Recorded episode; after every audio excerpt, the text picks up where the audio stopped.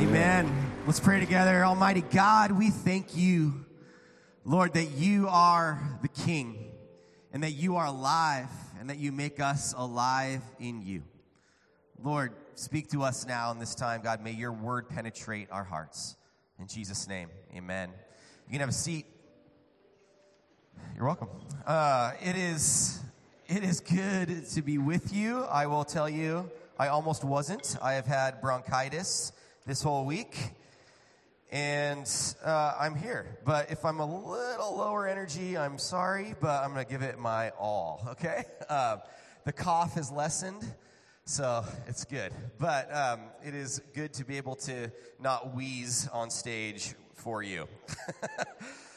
and um, it's, my, it's my first time to be able to speak when we've been in this new series called God Speaks.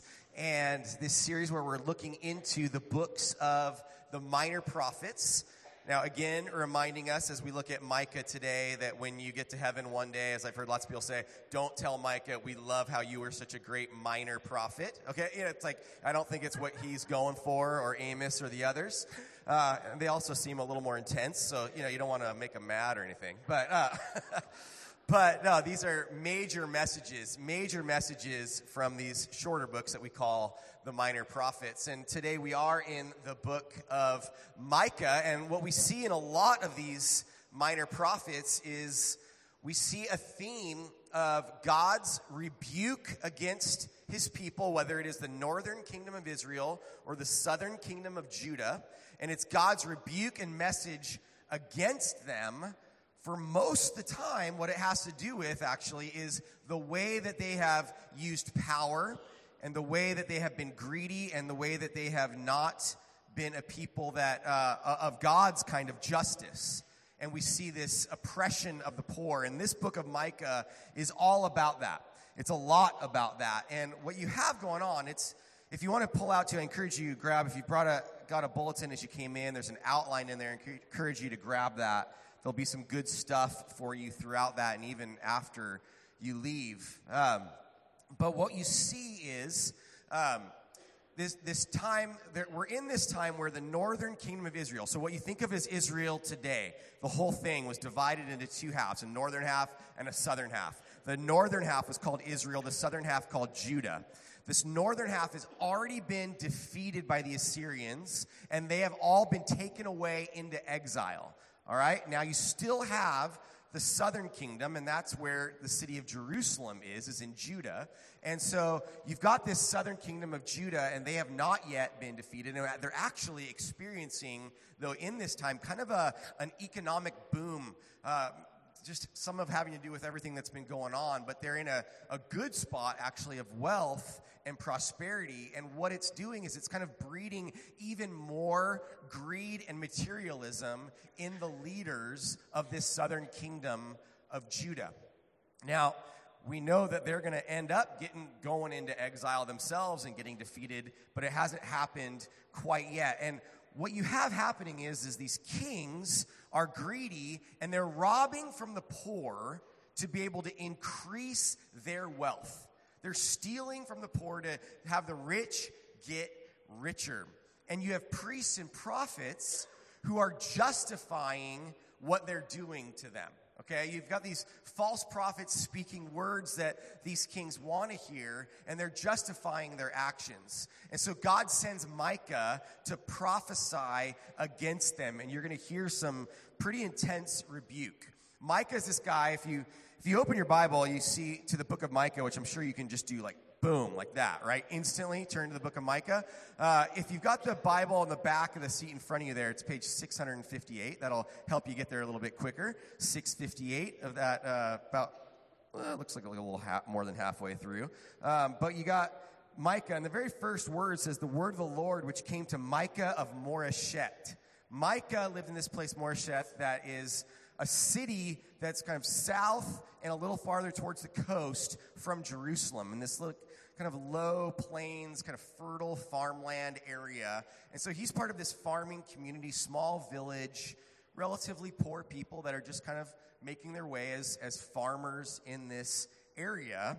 And then the people of Jerusalem, the leaders, are taking from them and getting kind of fatter themselves. And that's what's happening in the beginning of this book. It's kind of the sheriff of Nottingham in, in Robin Hood, right? Where he's taxing the poor to get richer himself. Now, Micah doesn't come and rob from the poor, but he's going to come, and, I mean, rob from the rich to give to the poor, but he's going to speak God's word against the rich and against these leaders. And it's a little bit like this story from Emperor's New Groove. All right, you've got the beginning of this where this emperor is a lot like the leaders in Jerusalem.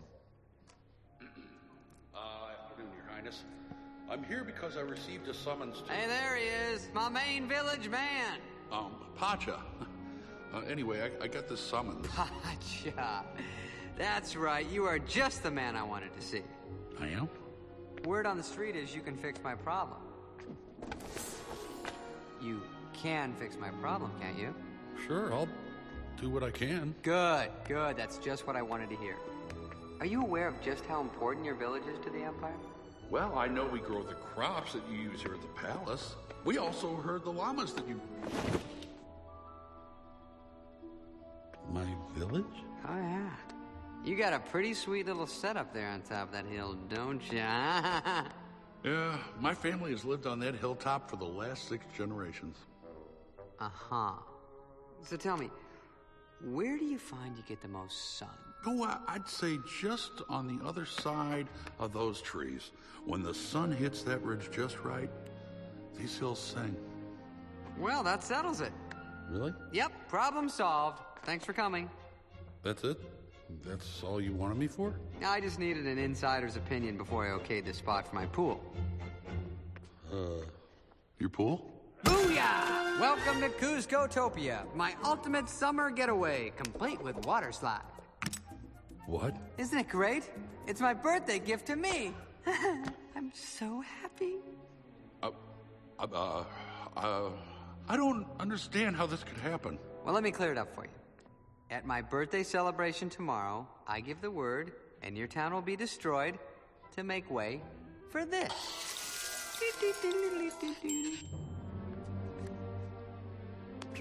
So, if I were you, I'd pick up some change of address forms on the way home. But, but, um, where will we live? Hmm. Don't know, don't care. How's that? Oh, but wait, you can't. When I give the word. All right, that's good. Um, but that's like basically exactly like it's what what you see happening here in this is what you have happening. If you needed it to be translated for you, that's what's happening in Judah. Okay, you've got the rich trying to get richer by robbing from the poor. And so we look into then into what God then speaks into Micah or into these people through Micah. Now, if you look at the book of Micah, it's about seven chapters. We're doing it all today, and we got about another 20 minutes or so to be able to like get through that entire thing. And it's to be good. We're to do it, but we're just to be able to look at certain little parts. And so we see God speaking this destruction against the leaders of Judah. Throughout the beginning of this book, that's what you're seeing the rebuke and why that rebuke comes. And so, Micah 1 3 through 5, it, it paints this picture of God kind of like.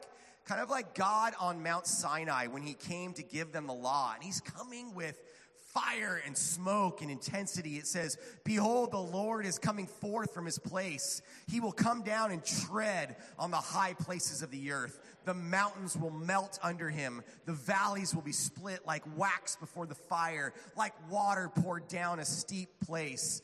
All this is for the rebellion of Jacob and for the sins of the house of Israel.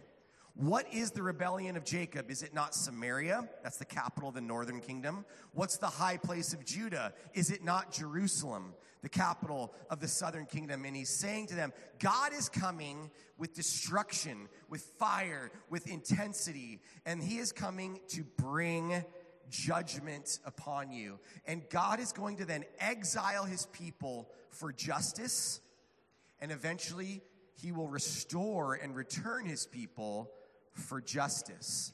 Why? Why does he do all this? We look into chapter 2. It says, Woe to those who scheme iniquity or sin, who work out evil on their beds. When morning comes, they do it, for it is in the power of their hands. That these people who do this have power. These are the people in positions of power that are the ones who commit this sin. It says here, they covet fields and then seize them, and houses and take them away. They rob a man in his house, a man and his inheritance. These people are robbers of the people of God. They rob God's people of what they have. And then we see actually uh, in verse or in chapter three. Sorry, and it's a little bit more than I could put in the screen, so I just want to read it here from my from my Bible. It says, "I said, this is three one. I said, hear now, heads of Jacob, rulers of the house of Israel, is it not for you to know justice?" They don't know justice. He says, You who hate good and love evil, listen to these words, who tear off their skin from them and their flesh from their bones, who eat the flesh of my people, strip off their skin from them, break their bones, and chop them up as for the pot and as meat in a kettle. Now, they're not actually doing that, that is figurative language, but just speaking of how much these leaders are robbing and stealing and destroying and oppressing the poor. It says, Then they, these leaders, will cry out to the Lord, but he will not answer them. Instead, he will hide his face from them at that time because they've practiced evil deeds. Whereas when we talked in that blessing series about God's face shining upon his people, shining upon us, well, this is when the kind of evil, this kind of evil, is what causes God's face to be hidden from them when they rob from the poor. And then in verse 5, he starts to speak to the prophets. Thus says the Lord concerning the prophets who lead my people astray. And then he goes on into this long rebuke of them. And then finally in verse 12 of chapter 3, he says, Therefore, on account of you, Zion will be plowed as a field, Jerusalem will become a heap of ruins. Okay, so he's just saying Zion is the mountain uh, on Jerusalem, that all of this will be destroyed because of what you have been doing. And what you have happening is not just these leaders doing this, this sinful thing of oppressing the poor of, of Judah, but you have these false prophets who speak these words of kind of justifying these leaders helping these leaders to feel like what they're doing is fine that and that's really a lot of what false teachers and false prophets do is that they speak words that people want to hear not what the word of god says that should be happening right not what, what is the message of god but the message of man actually the message of humans that want to just be justified no matter what they do. And so that's what these false prophets are doing. And we have that happen in all sorts of ways still in our society today. We have people that preach a, a false gospel of permissiveness, a false gospel that says you can just kind of do whatever you want, that there's no consequence for sin, that there's no sense of, of justice f- against what has been done wrong. There's a couple kinds of justice that the Bible talks about. There's one kind of justice that's retributive justice. Retributive justice, and we'll talk more about this, but this is justice that is a consequence for sin, a consequence for wrongdoing. So, in the way of if someone commits a crime and then they are imprisoned, that is retributive justice, right? You with me on that? And but then there's also restorative justice, and this restorative justice is this sense of God, of, of coming alongside people who have been wronged and helping make right the wrongs that have been done against them. So when they, like in these stories, when the poor have been oppressed, to come in and to help relieve that and to restore them, that's restorative justice. Uh, and so that's a couple different kinds of this. Now, you have like these false gospels, though, that come in and say there's no need for retributive justice, there's no need for consequence, because what's sin? Like, you're fine, you're just, you know, you're, you're fine, you, you can do whatever you want. There's that. And I think that's kind of easier for us to, uh, like, think that that's wrong, right? But there's this other false gospel, and it's kind of easiest to see that in maybe a prosperity gospel or a health and wealth preacher that's just saying, hey, if you uh, trust in God or you give to my ministry, I'm going to make you, you know, I'll cause you to be healed of your diseases and make you wealthy, that kind of a thing. But there's also a part of that that's just, you don't have to care about anybody else but yourself. There's kind of a false gospel that says, hey, you are right in what you are doing to build yourself up and to not care about what happens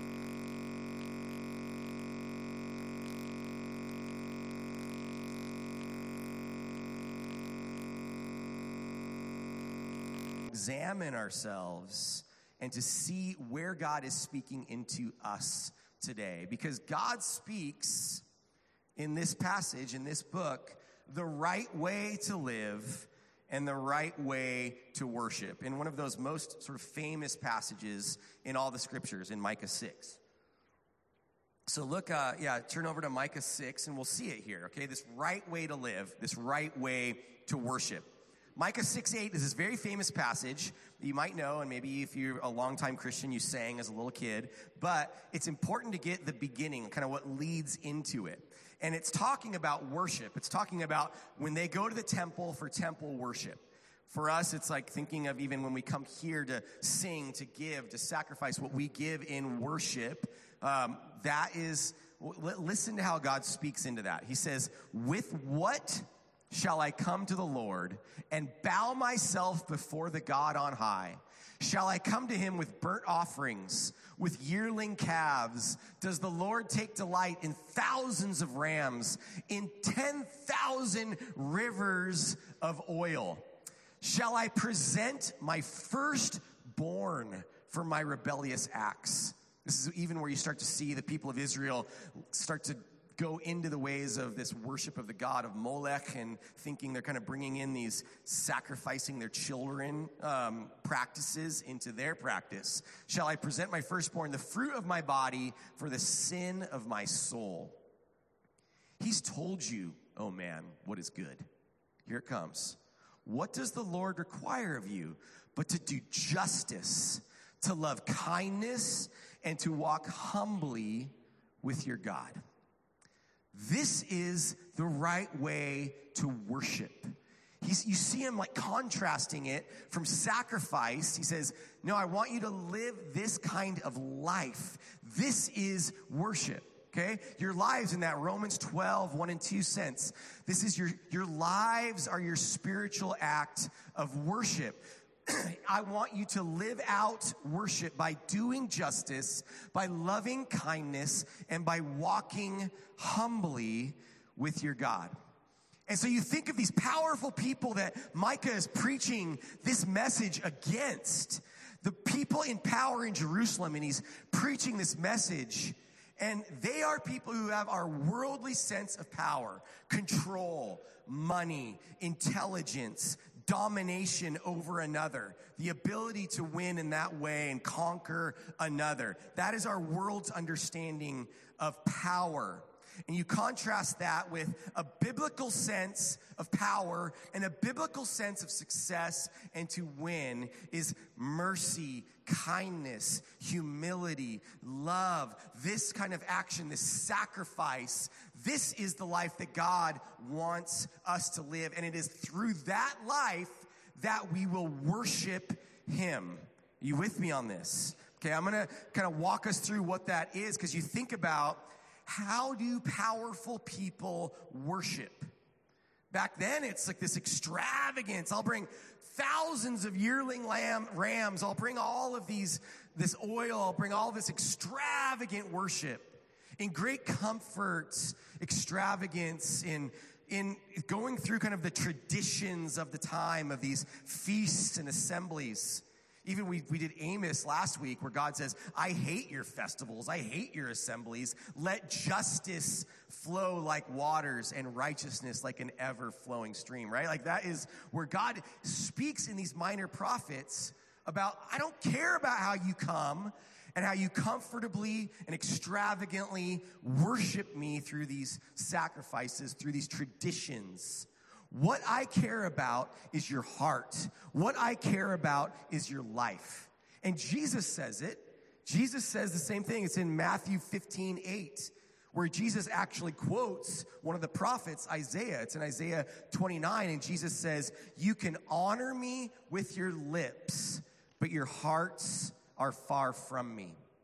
So if we come into this room and we sing these songs and we give even and we serve, we do, we come in and we, we practice all of this stuff of what is our version of temple worship.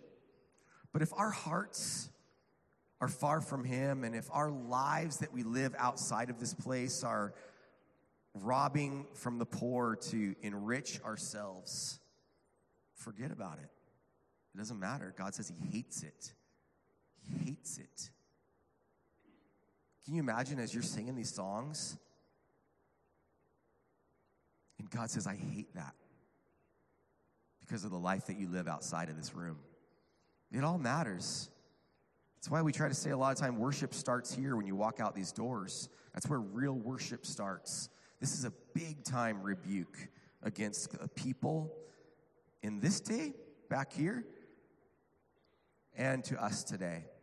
What I love though is what Micah 7 7 says. We're going to talk through some of these words, but Micah 7 7 says this But as for me, I will watch expectantly for the Lord. I will wait for the God of my salvation. My God will hear me. Because you are called to live a life of justice, kindness, humility. But if you try to just do that in your own power, in your own self, you will fail. But we have to wait on God, watch for God, and wait upon Him. It's the power of the Holy Spirit that allows us to be able to live this life in any way. So, our first step is to wait upon God, wait for Him, rely on Him, and through the power of the Holy Spirit being uh, just being lived out through us, we are then able to do this, to live this kind of life that is pleasing to God in this way. And so I want us just to quickly be able to look into what these words are judge justice, this, this Hebrew word mishpat, judgment, standards to make right. It's very connected to righteousness. Throughout the scriptures, justice and righteousness are together. Um, but what we see is, we, we already talked about this, both retributive, the consequence kind of justice, which is, which takes place through them being exiled, and then the restorative justice, which is making right what's been wronged. And then you see God then restore and return his people as he's kind of living out this restorative justice. A couple verses where you see this Jeremiah 22 3. Do justice and righteousness and deliver the one. He shows how to play out justice and righteousness. Deliver the one who's been robbed from the power of his oppressor. You see it again in these prophets. That's what they're speaking about. Do not mistreat or do violence to the stranger, the orphan, or the widow, and do not shed innocent blood in this place. Justice. Psalm 146 Who executes justice for the oppressed? Who gives food to the hungry? The Lord sets the prisoners free. The Lord protects the strangers. He supports the fatherless and the widow, but he thwarts the way of the wicked. That thwarting the way of the wicked, that's the retributive justice, right? That's the consequence kind of justice. And then the restorative justice is what we see through protecting the stranger, supporting the fatherless, all of that. Okay, so God says, I want you to do this, live this out. This is what is right and what the Lord requires of you to do that. And to love kindness. Chesed is this Hebrew word, which is we see it translated throughout the scriptures. It's, it's everywhere in the Bible. If you look up this word, you're going to find it so many places. It is mercy, loving kindness, the steadfast love of God, the goodness of God. We see that all throughout. He says, I want you to love that. That's what I want you to care about is this. And there's a bunch of verses, but here's one. Joel, another, another uh, minor prophet, he says, rend your heart and not your garments. Now return to the Lord your God, for he's gracious, compassionate, slow to anger, abounding in chesed, abounding in loving kindness, and relenting of evil. This kind of heart is what God says, I want you to have. Love this grace, compassion, mercy. That's what we're to be about. And then humility. This, this Hebrew word sana that's in, in this verse, it's the only place in the whole Bible that it's actually used. There's other forms of, of humble in the Bible, but it's kind of just face value, humility. To be humble, to not think highly of yourself, to be modest, to kind of put yourself below the other. And that's what happens with any of these kind of things where you see this need to kind of bring this restorative justice. You are probably in a position of power and a position of having privilege in some way. We don't like hearing, some, a lot of us don't like hearing words like that, but um, you are, no matter what, okay? Almost. Like all, so many of us in this room, whether it's because of socioeconomic, socioeconomic reasons, if it's reasons of being born in the place that you're born, if you're born here, or even being able to live in a place like this, this is an incredible place to live with all sorts of opportunity and prosperity. It could be your ethnicity, whatever that could be, you are in a position of power and privilege and able then to use that for good. And God says, You are required to.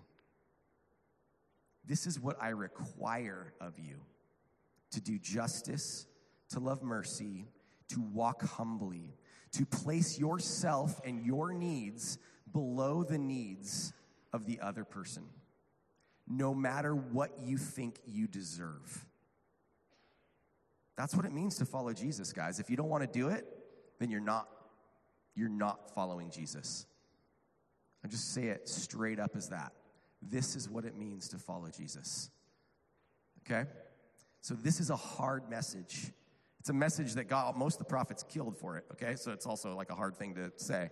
But um, he, then, but then we have to look at wait. This wait on God, yachal, to wait, to hope, to expect. That we look expectantly to God to do the work, not for us. In Psalm 130, just I wait for the Lord. My soul does wait, and in his word I hope. O Israel, hope in the Lord, for with the Lord there is loving kindness, and with him is abundant redemption. These words wait and hope are very connected. I mean, I know even like in Spanish, it's kind of like the same thing. You know, it's like wait and hope are very connected in, in this, these words that we wait upon God. We hope in God. We, we want Him, and it is His chesed, His loving kindness that we wait for. So this is what God has called us to do, how He's called us to live. And He says, this is where hope and peace will come from. What's so cool is in the middle of this whole book of Micah, he speaks of hope and he speaks of peace in the Messiah, the perfect ruler. He's telling them, You're going to be exiled, you're going to be destroyed, but there is hope to come for you, and there's hope to come in the future. And we see that uh, in this, he speaks of this new Jerusalem that will be built. He speaks of this kingdom of peace. In Micah 4, he, he basically here at the beginning is saying that, that um, Zion and Jerusalem will be restored, but then he says, And God will judge between many peoples and render decisions for mighty distant nations. And he speaks of this future. He says, Then they will hammer their swords into plowshares. Their weapons, their swords will be turned into farming tools. This peace that will come. Their spears into pruning hooks. Nation will not lift up sword against nation, and never again will they train for war. This is this beautiful picture of hope and peace that God gives us for the future. And it says this each of them will sit under his vine and under his fig tree with no one to make them afraid. Though all the peoples walk, each in the name of his God, as for us, we will walk in the name of our Lord God forever and ever. This is this picture of peace.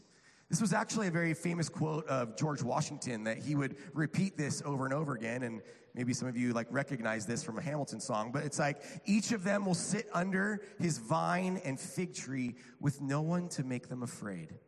This was this, this picture of God's kingdom being fulfilled, that we will have peace, eternal peace. And Micah, in Micah 5, in the next chapter, says, Here's how you will have the peace. The peace will come from this one that, that is the Messiah. The peace will come from the one from Bethlehem. You've probably heard Micah 5 in all the Christmas messages, right? But as for you, Bethlehem Ephrathah, uh, too little to be among the clans of Judah. From you, one will go forth from me to be ruler in Israel. And therefore, he will give them up to the time when she who is in labor has borne a child. Then the remainder of his brethren will return to the sons of Israel. And he, that one that's born in Bethlehem, which we all know is Jesus, will arise and shepherd his flock in the strength of the Lord. And this one will be our peace. That's the Messiah. And so Micah is pointing us to the Messiah. So he says, here's how you have to live. Okay? You have to live in this way that I'm telling you. This is what God requires of you. Do justice, love kindness, walk humbly, wait on God, but it is all going to come through the power of the Messiah. That's how everything will happen. Because here's, real quick, here's how it works. Okay? Here's how it works. God chose the people of Israel through Abraham, and he said to them, I want to bless you to be a blessing to all the nations. But now they have allowed sin and evil to enter their midst, and in this case, because of the way that they are oppressing the poor. And so there needs to be justice against you, retributive justice. And so I am sending you into exile, and you will go and you will suffer and you will be destroyed in many ways. But my unending, unchanging love, my covenant love, and my promises are more powerful than your evil deeds. My promises are eternal. My compassion tramples the evil you have done. And so I will then restore you. I will restore you to your land of Israel. Then I will ultimately restore you for eternity. That's the message of Micah. That's the message. And it's in the very end that he gives these promises. In the very last couple verses, because he says, Your hope is not in yourselves, your hope is in me. It's in my character, who is a God like you, who pardons iniquity, passes over the acts of sin. He does not retain his anger forever because he delights in unchanging love. He will have compassion. He will tread our sins, our iniquities underfoot. And then he says, unchanging love. You will give truth to Jacob and unchanging love to Abraham, which you swore to our forefathers from the days of old. God's promises are for you forever, he says to them. That's how it works because of God's character, because of God's promises. And so we need to respond to this. We respond to this now in the way that God has, is calling us to respond, and He wants to I believe he wants to have us live out these things by first waiting on him and then living out his justice, doing justice. We have to be people who love and live both retributive and restorative justice. But when we look at the prophets, we see that it's been pretty easy for us to do retributive justice against people. It's a lot harder for us to do restorative. That's where it tends to be where we need more rebuke. And so he calls us to do that. So I encourage you to look in your bulletins if you got the outline. On the back, I've just tried to list some ways for you to wait on God, to do justice, to love kindness, and to walk humbly. Some simple ways that you can live this out in your own life. It's on the back of that outline. Just ways that you can. And so, what I encourage you to do is to try and just choose one thing from each area that you can seek God in and try to grow in in this, to pray through this today. And so, as we move into a time then of, of worship through singing and through coming to the stations, remembering what Christ has done because what Jesus did on the cross and through his resurrection was he took the retributive justice upon himself so that he could bring restorative justice to all of us. That's the gospel. That's the true gospel. That Jesus takes all of that retributive consequence justice upon himself so that he could restore you and me and all of us to an eternity with God forever. So we remember what he did how he suffered for that as we take, as we eat the bread and drink from the cup. I encourage you, if you want to come and to receive prayer at the prayer points, you can as well.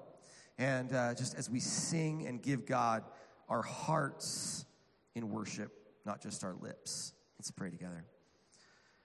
Almighty God, we come before you and we just pray, Lord Jesus, that you would help us to live out what your biblical justice is. Lord, may we not allow the world to define justice for us, whether that's in political ways or in ways that are from our flesh, God.